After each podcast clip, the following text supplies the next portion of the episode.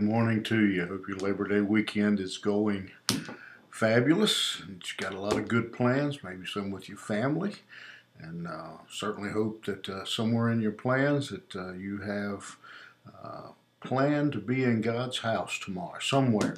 Again, love to invite you to be with us at Poplar Grove Baptist at 3476 Poplar Tent Road. Uh, but if you have a church home, uh, I encourage you to be there. If you are traveling or vacation uh, this weekend, uh, try church somewhere. There's no reason uh, you can't uh, worship because you're on vacation. So, as I've said before, going to church on Sunday is a decision that is made on Saturday. All right, grab your Bible. We're going to look at the 29th Psalm again. Uh, great psalm as David is. Um, David is he's kind of giving praise to the Lord, but it's more uh, that he is encouraging others uh, to, to, to praise the Lord. Again, if you uh, if you look the very first verse, is given to the Lord, "Oh, you mighty, given to the Lord glory and strength." So he's encouraging uh, people uh, to give uh, praise to the Lord. And so we're going to pick up in uh, verse 3 with some imagery here that uh, David uh, presents for us. he says, The voice of the Lord is upon the waters, the God of glory thundereth, the Lord is upon many waters. And so we have the word, excuse me, waters there twice. in that verse, so obviously it has a great deal uh, of importance to us. And uh, typically, uh, when we see waters, especially troubled waters, um, we it is a symbol for us in Scripture of of, of sinful man. Uh, of the trouble of sin. We have, um, you know, for example, in um, Isaiah, uh, the Bible says the wicked are like the troubled sea. And so it's uh, there's several other references like that. Revelation uh, has uh, one I know, and so uh, it's typically an example for us of um, uh, again of troubled uh, or of sinful man. excuse me, this morning.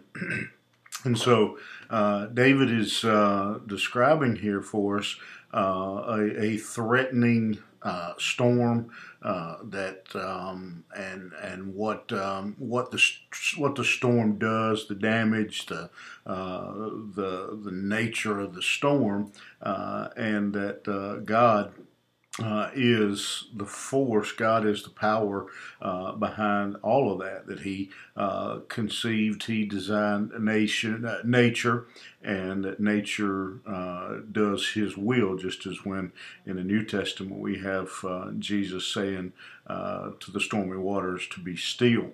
and so, what David is describing here is a situation where throughout the storm, um, God's voice uh, is he's already told us to hear his voice uh, is still uh, clear and uh, that he speaks uh, even through uh, the storm and that he has authority over all uh, of his creation.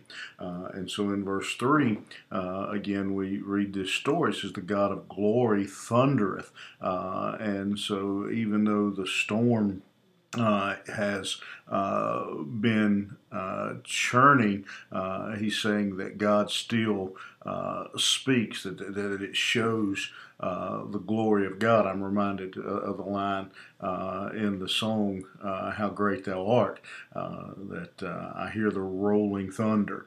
Um, and when we hear that, when we see that, we are again reminded of the authority uh, and the power uh, of uh, of our God, and so uh, God is uh, speaking to us, and uh, he, he speaks powerfully, and in particular, I think what David is saying here um, is that David, as he talks about these waters, is that that God is speaking to the sinner. Uh, that God is uh, calling uh, on uh, the sinner um, to uh, to to hear, to obey, to to listen to to his to his word, and he says in verse four, "The voice of the Lord is powerful. The voice of the Lord is full of majesty." Verse five, he says, "The voice of the Lord breaketh the cedars."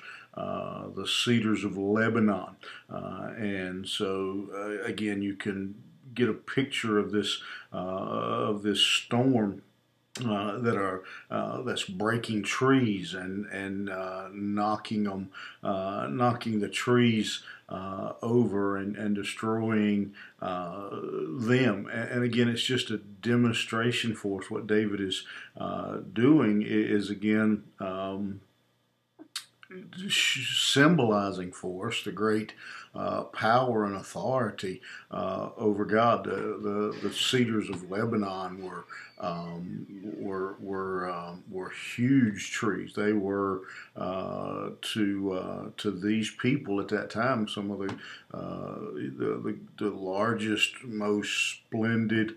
Um, things on earth. They were huge, uh, and God's voice is just knocking them down and uh, taking them out. Uh, we'll see in um, later in the Psalms, these trees are called the trees of the Lord.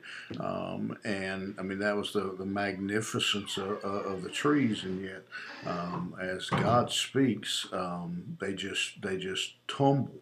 Uh, and so uh, he's uh, again, David is just speaking here of the uh, of the authority. Uh, says he makes them skip like a calf, um, like a young unicorn. He just um, again he just speaks, and those trees uh, just um, you know they, he goes through them like a knife through hot butter, a hot knife through butter. Got that backwards. I guess a knife goes through hot butter too, um, but he just just wipes them out uh, with his voice. He has that kind uh, of authority. Uh, the voice of the Lord divideth the flames. Uh, of fire. Uh, and, and, so he's, uh, again, he just continually uses these images to describe the great power just of the very voice of God, the voice uh, of the Lord shaketh the wilderness, shaketh the wilderness uh, of Kadesh. Um, again, like an earthquake is what uh, he, he's saying. So he's just uh, giving us these repeated images uh, of, of, the authority.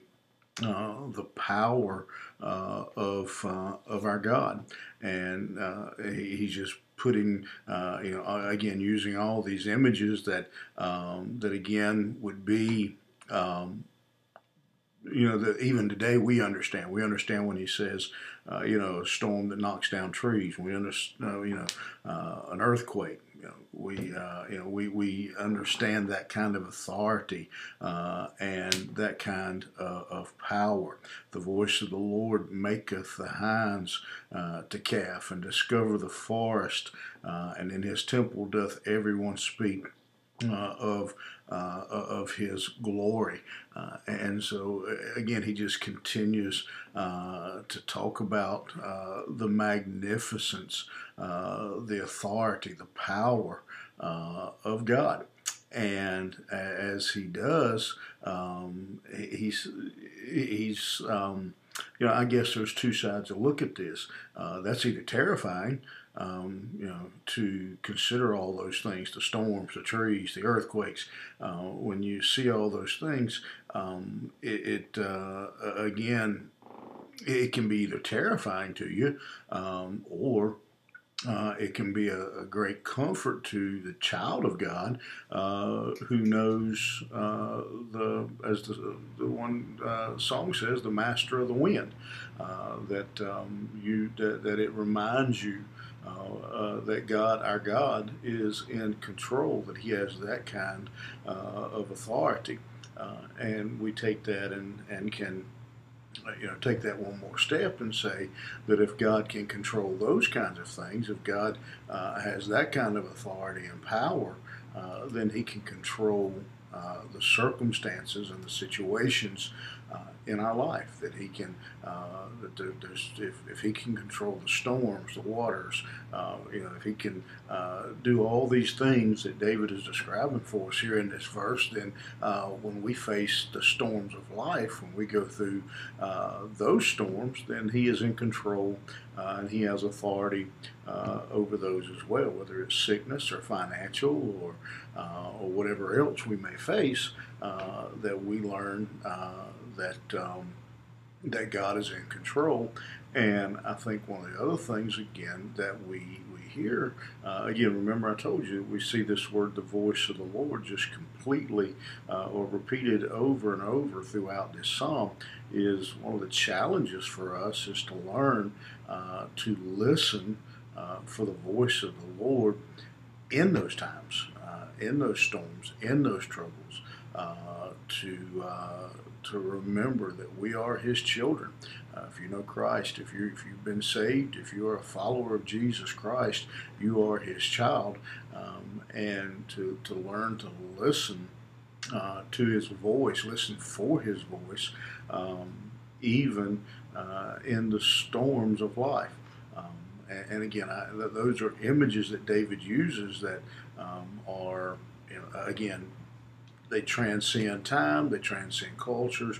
Everybody understands a storm. They understand uh, a storm so bad that it's knocking down the trees, and um, and uh, and and we understand that uh, you know.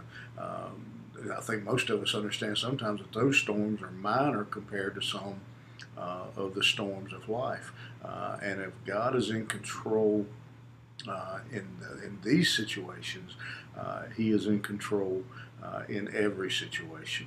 And so uh, this morning, um, I just want you to, uh, to, to think that over a little bit and and uh, keep in mind and consider uh, that uh, no matter what you're going to face this week, no matter what you're going to what you're going through right now, to listen for the voice of God, to listen for what He's trying to say to you teach you someone has uh, said, uh, I forgot how it's worded now exactly, but he whispers in the calm, uh, but he shouts in the storm. Uh, sometimes it takes the storms of life to get our attention. and so um, just remember that no matter what you go through, to be listening for what it is that God is, is trying to teach you and say to you in that time. And then the second thing I think David is uh, getting at in this psalm is that even in those storms, uh, again, that we continue uh, to praise the Lord. Again, we look at that first verse that starts everything out, giving the Lord glory and strength, give Him His praise, uh, even uh, in the storm. I hope you'll keep that in mind this weekend, this week. I don't know what you're going to be facing, uh, but uh, remember to listen. Listen for the voice of God and be sure He hears your voice, uh, giving Him the praise that He so richly uh, and rightly deserves, even uh, in the midst of the storm.